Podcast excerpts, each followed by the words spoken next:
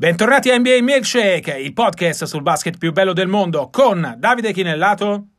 e Riccardo Pratesi. In questa puntata Kawhi Leonard fa aspettare Lakers, Clippers e Raptors. Kevin Durant, che cosa significa il suo passaggio ai Brooklyn Nets per Brooklyn e per i Warriors? Questo è NBA Milkshake.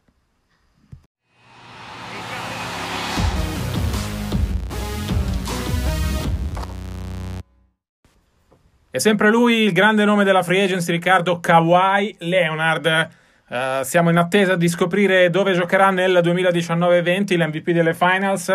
Ci sono tre squadre in lizza, i Toronto Raptors, con cui ha vinto ovviamente il titolo uh, qualche settimana fa, i Los Angeles Clippers, i Los Angeles Lakers. Se guardate il cap rimasto, noterete l'abisso che c'è tra quello che hanno a disposizione i Clippers, quello che hanno a disposizione i Lakers e quello che hanno a disposizione tutte le altre squadre. Allora, le novità di giornata sono che in realtà Kawhi eh, non sta lasciando trapelare nulla di quello che succede. La squadra più chiacchierata sono i Los Angeles Lakers. Eh, ieri notte su Twitter, verso le 5, 5 e mezza del mattino, sapete che durante la free agency non si dorme. Ad un certo punto Kendrick Perkins e Caron Butler nel giro di un paio di minuti hanno entrambi fatto capire mo- in maniera molto forte che secondo loro eh, Kawhi finirà ai Lakers. Addirittura Perkins si è spinto fino a scrivere che eh, Kawhi stava incontrando i Clippers, ma che se Doc Rivers non avesse fatto un miracolo, uh, Kawhi sarebbe finito ai Lakers. Allora, Riccardo, siamo entrambi d'accordo sul fatto che valga la pena aspettare uh, Kawhi per tutte le squadre, anche se i piani B se ne stanno andando, perché i Clippers sanno già che non potranno mettergli accanto una seconda stella, perché i Lakers hanno perso la corsa Butler, hanno perso D'Angelo Russell, hanno perso qualsiasi altro giocatore. Kawhi sposta così tanto, vale davvero la pena aspettare? Sì. Assolutamente sì, vale la pena aspettare. Eh, è il miglior giocatore del mondo in questo momento perché Kevin Durant è fermo per 12 mesi dopo l'infortunio al tendine dell'Achille destro partito alle finals contro Kawhi perché LeBron James eh, comunque non ringiovanisce. E credo che il piano B lo si possa per una volta, persino per le, le, abitudini degli americani che sono standardizzate, hanno bisogno di una procedura, di un protocollo prestabilito, lo si possa allestire in fretta e furia una volta che eh, si sono esauriti gli eventuali rimpianti e si è avuta una risposta positiva o negativa da Kawhi Leonard. Insomma, non provarci fino alla fine sarebbe criminale e questo vale per tutte e tre le franchigie che si giocano i suoi servizi o i suoi talenti, come avrebbe detto LeBron James. Eh, per Toronto, per Los Angeles, intesa come sponda nobile, quella Lakers di tradizione, e sponda Clippers che ricordiamo comunque, eh, insomma, hanno finito la stagione con, eh, con grandissima base, come si dice ne, ne, negli Stati Uniti, con, come, come squadra che aveva in quel momento il vento alle spalle. Chissà se questo vento eh, quest'estate l'ha arrestato, in questo momento i Lakers sembrano molto molto eh, gettonati, avere l'inerzia, però ricordiamoci, stiamo parlando di Kawhi Leonard, è una sfinge, non fa mai trapelare nulla, quindi attenzione ai rumors, alla fine conterà solo la sua parola e sarà una parola definitiva. Riccardo, aspettano tutte e tre ovviamente eh, viene da chiedersi però uh, chi ci perde di più ad aspettare. Delle tre, se devo guardare i roster, se devo guardare la loro situazione, quella che mi sembra messa meglio, nel senso che ha già un piano definito, è Toronto nonostante tutto. È vero che perderebbe il suo miglior giocatore, eh, è anche vero che probabilmente perderebbe anche Danny Green, un free agent che sta aspettando proprio la scelta di Kawhi prima di decidere la sua prossima squadra, però perlomeno i campioni in carica una struttura ce l'hanno c'è Pascal Siakam su cui vogliono puntare, c'è Kyle Lauri e poi credo che Masai Ujiri eh, si muoverebbe per delle trade per cercare di rinforzare ulteriormente la squadra. Se guardo invece le due squadre di Los Angeles, i Clippers hanno già una loro ossatura a cui aggiungere Kawhi e basta a questo punto, mentre i Lakers devono completamente costruire la squadra. Forse sono loro quelli che hanno più da perderci in questa attesa a Kawhi.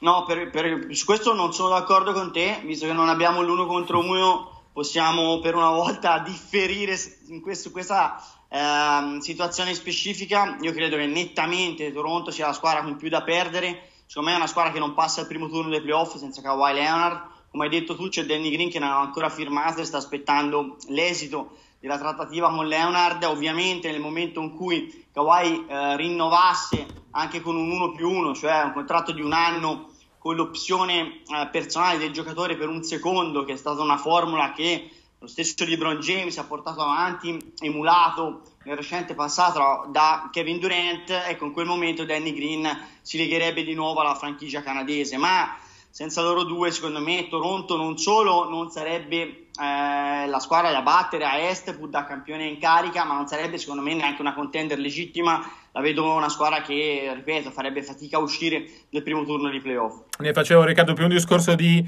come si costruisce il roster. Quello dei Raptors è già indirizzato mentre quello dei Lakers è completamente da costruire. Al momento ci sono LeBron James, Kyle Kuzma, ci sarà molto presto Anthony Davis. Comunque condivido la tua, la tua opinione, questo sì, sul fatto che uh, Toronto se perde Kawhi non solo non è la favorita, ma davvero potrebbe rischiare uh, addirittura di non fare i playoff e sarebbe clamoroso. Uh, detto questo, se vogliamo dare un'occhiata anche, anche, ai Clippers, hanno preso Mo Harkless nel giro che ha portato Jimmy Butler a Miami. È un giocatore che non preclude la corsa a Kawhi è un rinforzo, un puntello da usare uh, sia in caso di arrivo di Kawhi Uh, sia in caso di mancato arrivo del free agent più ambito dell'estate. I Clippers um, avevano cominciato questa free agency con tante speranze. Uh, se prendono Kawhi hanno vinto ovviamente. Se invece dovessero fallire la corsa all'MVP delle finals, a mio parere sarebbero da considerare uh, gli sconfitti di questa free agency. Assolutamente sì, Davide. Assieme ai Knicks, ecco. Assolutamente per. sì, secondo me anche più dei Knicks perché comunque i Knicks, chi conosceva le, le cose NBA, eh, sapeva che partivano svantaggiati eh, dalla mancanza totale di fiducia negli ambienti, giustificata mancanza di fiducia fatto, giustificata dal fatto che la stagione è stata disastrosa, hanno stancato nell'anno della riforma della lotteria, una roba folle, per non usare eh, parole ancora più forti, e dal fatto che comunque eh, questa dirigenza uh, non ha ancora dimostrato di meritarsi la fiducia come invece quella dei, dei Nets passo dopo passo ha saputo fare fino a mettere le mani, ne parleremo nel prossimo segmento, su Durant e Irving. Io credo che Clippers, eh, insomma, specie per l'inerzia favorevole di cui godevano a fine stagione con la grande rincorsa dopo lo Star Game, e dopo aver giocato una superba serie di playoff anche vista a posteriori contro i Warriors ricordiamo hanno vinto due partite contro dei Warriors però fondamentalmente in, in, buone, in, buone, condizioni eh, al primo turno di playoff.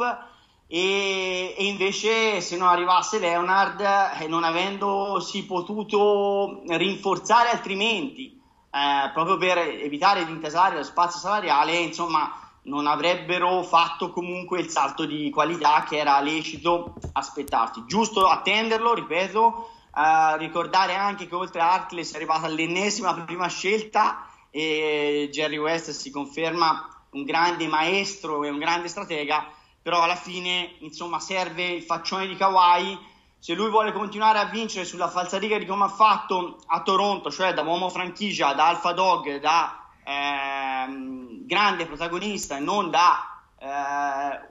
membro di un super team, perché insomma a, ai Lakers ci sarebbero sia LeBron che eh, Anthony Davis, se sceglie Los Angeles allora deve comunque andare dalla parte dei cugini meno nobili, ma in questo momento comunque molto ambiziosi.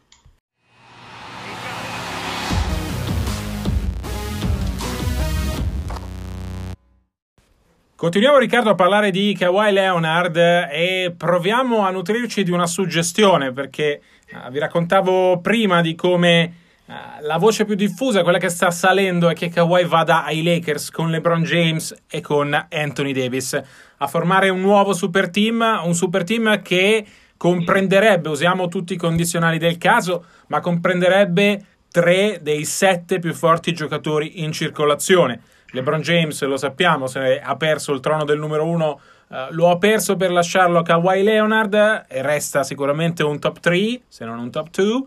Anthony Davis, nonostante tutti i problemi che ha avuto lo scorso anno a New Orleans, è uno dei migliori lunghi NBA, se non il miglior lungo NBA, ma sicuramente deve stare nel discorso dei sette più forti giocatori in circolazione. La domanda sorge spontanea: è mai esistita una squadra forte quanto i Lakers sarebbero su Kawhi Leonard, con Kawhi Leonard? Ma non lo so, però la domanda è legittima, cioè diciamo che solo a posteriori lo potremmo eventualmente sapere, però stiamo parlando di LeBron James, uno dei, nella conversazione per uno dei giocatori più forti di sempre, uh, almeno nell'NBA moderna. Um, Davis in questo momento secondo me è chiaramente tra i primi tre lunghi, poi uno può preferire Embiid, un altro può preferire addirittura Jokic, personalmente è, secondo me è il miglior lungo della Lega e Kawhi in questo momento secondo me è il miglior giocatore del mondo, cioè eh, con Durant ehm, diciamo limitato eh, dall'infortunio al tendine Achille che non gli dà certezze di un recupero al 100% come qualità e rendimento. Eh, insomma, quindi parliamo di tre giocatori straordinari. È chiaro che come si diceva, si è detto finora,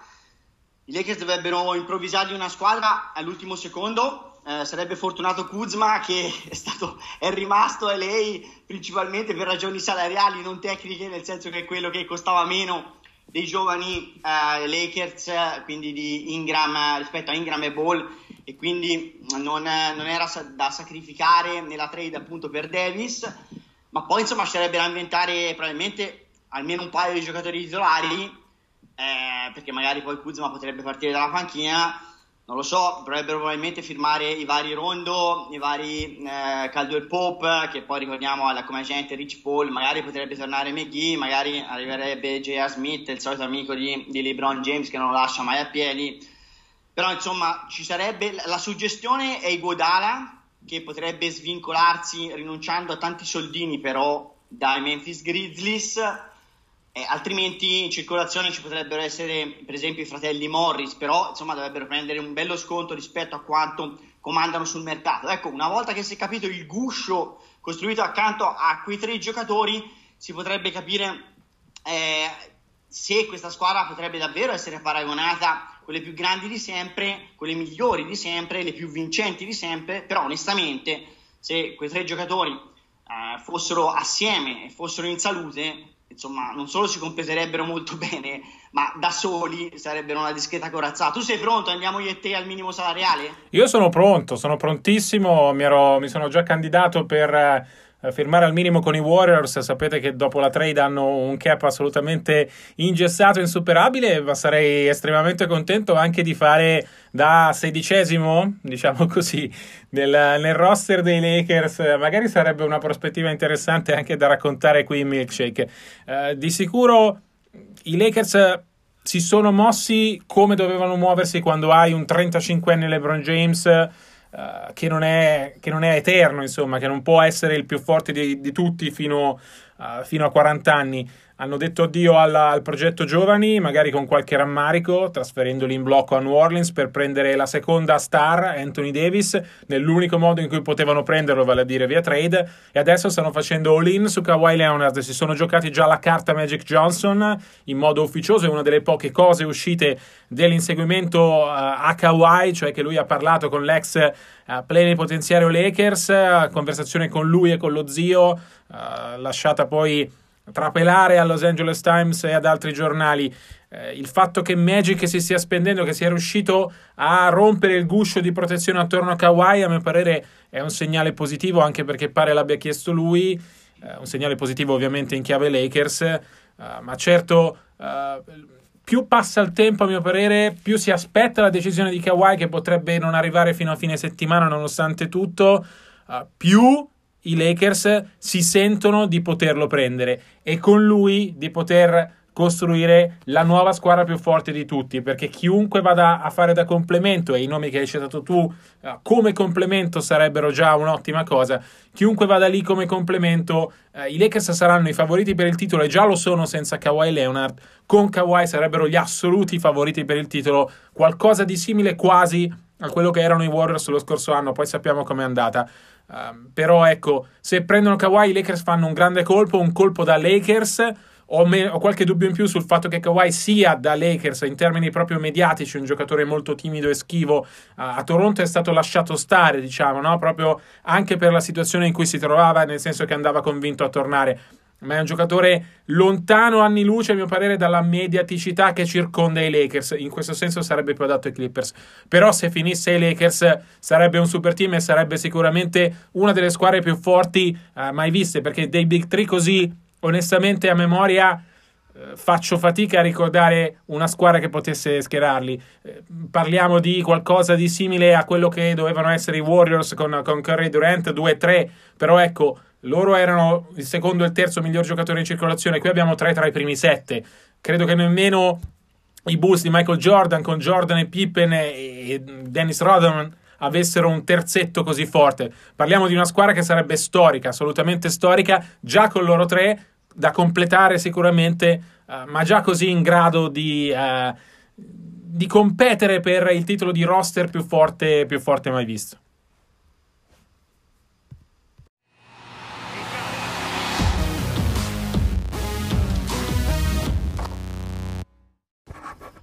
Se Kawhi è il nome che tutti aspettano, Kevin Durant è il nome di cui si sa già tutto. Ha scelto i Brooklyn Nets per formare dal 2020 in realtà, perché KD sarà fuori un anno una super squadra con Kyrie Irving e DeAndre Jordan. Hanno preso uh, Garrett Temple, che è un ottimo difensore sugli esterni, e il nucleo dei Nets che sono arrivati ai playoff nella scorsa stagione. Um, Riccardo, la scelta di Durant non ti ha sorpreso, l'avevi detto nella, nell'ultima puntata che secondo te uh, i Nets erano i super favoriti per, uh, per prenderlo, che comunque uh, sarebbero stati l'unica alternativa per, per KD a Golden State, però ecco, i Nets con Durant, con Irving, con Jordan, a mio parere completano la loro rinascita e passano alla fase successiva, passano da essere una squadra in ricostruzione con un bel progetto serio a una squadra che andrà in, corso, eh, che andrà in lotta per il titolo. Ma sì, intanto per una volta celebriamoci un attimo, eh, visto che eh, è tutto il record, nel senso che settimana scorsa avevo detto che durante nella puntata precedente di NBA Milkshake avevo detto che al 99% Durant avrebbe lasciato Golden State e eh, che i Nets erano strafavoriti. Eh, ero stato facile profeta, secondo me. Eh, adesso mh, mm, appunto eh, passiamo a, a, alla seconda fase, adesso arriva il difficile per i Nets perché comunque Durant starà fuori una stagione e Irving comunque è reduce da un'annata molto in chiaroscuro nonostante il secondo quintetto All NBA uh, in cui è stato inserito a Boston perché i risultati di squadra sono stati negativi. Deve riuscire a mh, entrare, non dico in punta di piedi, ma riuscire a, uh, come dire, a creare una chimica con il gruppo che come Boston l'anno precedente senza di lui quando era infortunato aveva saputo fare così bene nel finale di stagione. È chiaro che sostituisce Russell, quindi da quel punto di vista non c'è nulla da eh, come compatibilità non c'è il problema da porsi, però insomma sono giocatori importanti come Levert, come Dinwiddie che secondo me comunque meritano i loro spazi e eh, insomma eh, Irving dovrà eh, riuscire a entrare dimostrandosi valore aggiunto ma senza Um, come dire, cancellare il valore degli altri, perché una squadra non è mai la somma dei valori individuali, ma è appunto la somma dei valori complessivi in base a, a quella che è l'integrazione, la compatibilità tra le singole personalità e non solo i singoli talenti tecnici o atletici. Uh, importante la firma di DeAndre Jordan, secondo me, insomma, DeAndre ha i suoi limiti, però 10 milioni l'anno, ragazzi, cioè, abbiamo visto dei contratti uh, ben peggiori, insomma, in questa NBA è un centro comunque atletico uh, con quella capacità di difendere il ferro, 10 milioni l'anno, secondo me, mm, sono, tra virgolette, tanta roba, eh, importante anche l'arrivo di Garrett Temple che ho conosciuto a Sacramento eh, nel, nel, mio biennio da residente in California. Ragazzo molto prezioso come uomo spogliatoio, eh, un saggio, diciamo, un grande veterano NBA che può essere importante anche in queste, queste figure no? che sono preziose, un pochino, se vuoi, tanto per citare un altro spogliatoio che conosco bene e che ho raccontato in 30 su 30 nel mio libro, un po' un Bonner, no? eh, Bonner era un altro giocatore che magari non aveva tanto spazio in campo, ma che sapeva essere una figura preziosa nel spogliatoio. Per cui credo che insomma siano le premesse perché i Nets possano fare bene, però attenzione che adesso arriva il difficile perché insomma dal nulla risollevarsi dalle macerie non era facile, ma non c'era nulla da perdere. Adesso le aspettative saranno importanti, le aspettative importanti in un mercato come quello di New York si eh, autoalimentano e si moltiplicano. Insomma, poi bisogna, bisogna consegnare, come si dice in America, e Irving non ha saputo farlo nell'ultima stagione. Assolutamente, sono i dubbi uh, che sono stati esplicitati in modo, a mio parere, anche un po' comico uh, su uno dei giornali di New York, dove uh, si, si, presentavano i Nets come possibile prossimo disastro della grande mela. Mi sembra essere andati un filo oltre, nel senso che questa comunque è una squadra da celebrare per quello che ha fatto e per come ha saputo rialzarsi. Merito, a mio parere, va dato al GM Sean Marks, eh, è in carica dal febbraio 2016, aveva preso una squadra allo sbando ancora scottata dal disastro uh, della post-trade per Garnett e Paul Pierce. In quel roster c'era Andrea Bargnani, eh, il crepuscolare Andrea Bargnani aggiungerei giocatore che di lì a poco se ne sarebbe andato praticamente per, per smettere di giocare eh, una squadra che non aveva prospettive che non aveva scelte a draft e che adesso si ritrova con Kevin Durant e con Kyrie Irving che sono due dei tre migliori free agent su piazza convinti. A mio parere il rischio Durant andava preso nonostante dei quattro anni che ha firmato non è non ne giocherà uno per recuperare dall'infortunio e potrebbe vo- metterci tutta l'intera prossima stagione per tornare Kevin Durant. Ma credo che i Nets, anche solo con Durant all'80% in questa ossatura, possano, eh, se si integrano bene, hanno dimostrato eh, Durant e Irving facendosi quel mini sconto per permettere a Jordan di avere un contratto normale. Se i Nets si integrano bene, possono davvero diventare la squadra eh, di riferimento della Eastern Conference, quantomeno in attesa di capire poi dove andrà Kawhi Leonard. Durant ai Nets apre due altri capitoli. Il primo è come si stanno ristrutturando i Warriors che hanno preso di Angelo Russell, ne parlavamo, ne abbiamo parlato brevemente anche nella prima parte di, di Milkshake di questa puntata prendendo di Angelo Russell i Warriors innescano l'Arc Up, vale a dire eh, una situazione in cui non possono superare la soglia di 139 milioni di dollari di stipendio in nessun motivo. Tutti Uh, tutto conta per mettere insieme questi 139 milioni. Credo sia una situazione molto difficile per i Warriors in cui trovarsi perché i quattro contratti principali, Steph Curry, D'Angelo Russell, Clay Thompson e Draymond Green insieme fanno 119 milioni. I Warriors si sono assicurati il ritorno di Kevin Looney a 5 milioni l'anno per i prossimi tre anni. Uh, hanno Damian Jones, hanno perso Jordan Bell, però ecco eh, se doveva essere una stagione di transizione per Golden State, questo 2019-20, un anno di pausa, rischia di esserlo con tante, tantissime limitazioni. E tra l'altro, personalmente ho dei dubbi uh, su quanto Russell possa integrarsi con Steph e con Clay.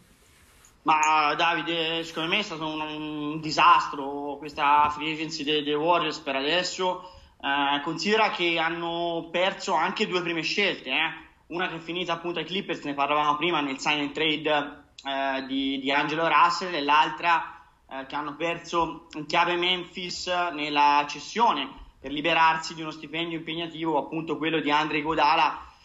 un saggio oltre che uno di quelli che hanno dei pilastri della dinastia dei Warriors sul parquet, ricordiamo che è stato MVP delle finals del primo titolo, ma anche e soprattutto in spogliatoio non solo per quei polpacci eh, da, da, da, ciclista che esibiva alla Oracle Arena. Um, inoltre io condivido le tue perplessità su D'Angelo Russell in assoluto, perché secondo me è un ragazzo molto molto immaturo, come dimostra anche a maggio, non un secolo fa, quando è stato beccato in aeroporto in, eh, negli Stati Uniti con la marijuana nascosta in una lattina a te e non andiamo benissimo. Non voglio neanche, anzi lo faccio, eh, mi, mi, permetto di ricordare che insomma i Lakers l'avevano dovuto cacciare perché aveva infranto una delle regole più sacre andando a postare sui social eh, delle parole dette da Swaggy P, da Young, eh, circa tradimenti assortiti alla fidanzata e ovviamente i segreti nello spogliatoio sono l'ultima cosa che va resa pubblica. Questo è dai bambini del mini basket a 6 anni eh, fino agli over che giocano fino a 50 anni, tutti lo sanno, tranne evidentemente di Angelo Russell. E poi ho di grossi, grossi dubbi, oltre alla sua maturità, anche sul fatto che sia compatibile con Steph, tu lo accennavi, secondo me in difesa diventa una sciagura perché sono due giocatori che fanno un po' fatica su quel lato del campo e eh, abbinati l'uno accanto all'altro diventa un grosso problema. Clay Thompson insomma spesso copriva le spalle anche a Steph eh, que- su quel lato del campo. In attacco, eh, insomma, il decision making di, di Russell che è un talento straordinario, intendiamoci, anche un ottimo passatore, però è un giocatore che secondo me non migliora compagni ed ha un playmaking molto molto discutibile, se avete visto playoff, insomma, eh, gli assist poco più delle palle perse e onestamente ha tirato, se non sbaglio, meno del 36% al campo. Eh, fa veramente fatica, secondo me, in un, in un contesto come quello di Golden State rischia di dover giocare molto off the ball con Steph e con Green che probabilmente inizieranno i giochi e lui quello può fare assolutamente, ma inventarsi tiratore. L'altra opzione, non so se ne vuoi parlare tu nel dettaglio, se ne è parlato molto in questi giorni negli Stati Uniti, è una trade, cioè eh, tutto questo ambaradan i Warriors l'avrebbero messo su per poter magari in un secondo momento, quando rientra Clay, eh, scambiare di Angelo Russell e però ottenere una contropartita tecnica, in questo caso fit eh, perfetto per i Warriors e quindi avere sia un ricambio eh, e un ricambio un pochino più specifico per quelle che sono le proprie esigenze. Credo sia un'ipotesi, sicuramente lo è impraticabile a meno che non succeda entro il 6 luglio, è un'ipotesi impraticabile fino almeno dicembre. Credo che i Warriors, proprio perché considerano questo un anno di pausa, Uh, concederanno a D'Angelo Russell un anno per dimostrare di essere da Warriors, uh, per superare tutte le sue immaturità che ha mostrato, come ricordavi anche tu con, con l'incidente di maggio, per dimostrare di potersi integrare, per dimostrare che uh, l'ultima stagione che ha fatto da All-Star non è stata un incidente di percorso in un giocatore uh, che fino a quel momento aveva reso al di sotto delle attese, ma è l'inizio della scalata a successo di un giocatore di cui lo stesso Steph Curry pensa un gran bene. Io ho tanti dubbi tecnici, credo che Golden State uh, si sia fatta un filo sorprendere da Durant nonostante tutto. Credo che di tutte le rinunce quella ad, Andre, ad Andrei Godala sia sicuramente la più pesante in termini di che cosa significa Godala per il gruppo. È un giocatore che davvero teneva insieme lo spogliatoio. Perderlo così rischia fa sentire più la fine della dinastia Warriors molto più di Kevin Durant. Uh, per il futuro, questa è una stagione davvero di transizione. Uh, I margini di manovra sono così ridotti che per dire diventa complicato pareggiare un'eventuale offerta a Quinn Cook, che pure è restricted free agent, e si è scelto proprio per lo stesso motivo di non pareggiare l'offerta di Minnesota bassa per Jordan Bell. Mi aspetto che se i Warriors debbano muoversi e oltre a Russell hanno anche una trade exception da 17 milioni di dollari ottenuta nella trade per Iguodala, lo facciano la prossima estate. Questo sarà un anno di transizione in cui valutare Russell, in cui valutare tanti giovani. Eh, Golden State vuole ripresentarsi alla stagione 2020-21 in condizioni di poter lottare per il titolo. Uh, non so se la mossa Russell sia la mossa migliore per arrivarci, ho, tanti, ho davvero tanti dubbi. Ecco, per chi tifa i Warriors anche una nota positiva, secondo me il contratto di Kevon Looney, 3 anni, eh, 15 milioni, è un contratto straordinario, forse secondo solo a quello di Lou Williams che ha firmato con i Clippers per cifre eh, ridicole per quello che è il mercato di adesso, è stato un gran colpo, evidentemente Looney eh, gli è stata prospettata eh, diciamo da, come contrappasso per la rinuncia a parecchi soldini, a parecchi dollaroni, un ruolo da titolare a lungo termine. Evidentemente l'esperimento Cousins è finito ed evidentemente Looney eh, sarà il lungo di riferimento con questi stenti eh, di salary cap almeno per la, stagione, per la prossima stagione.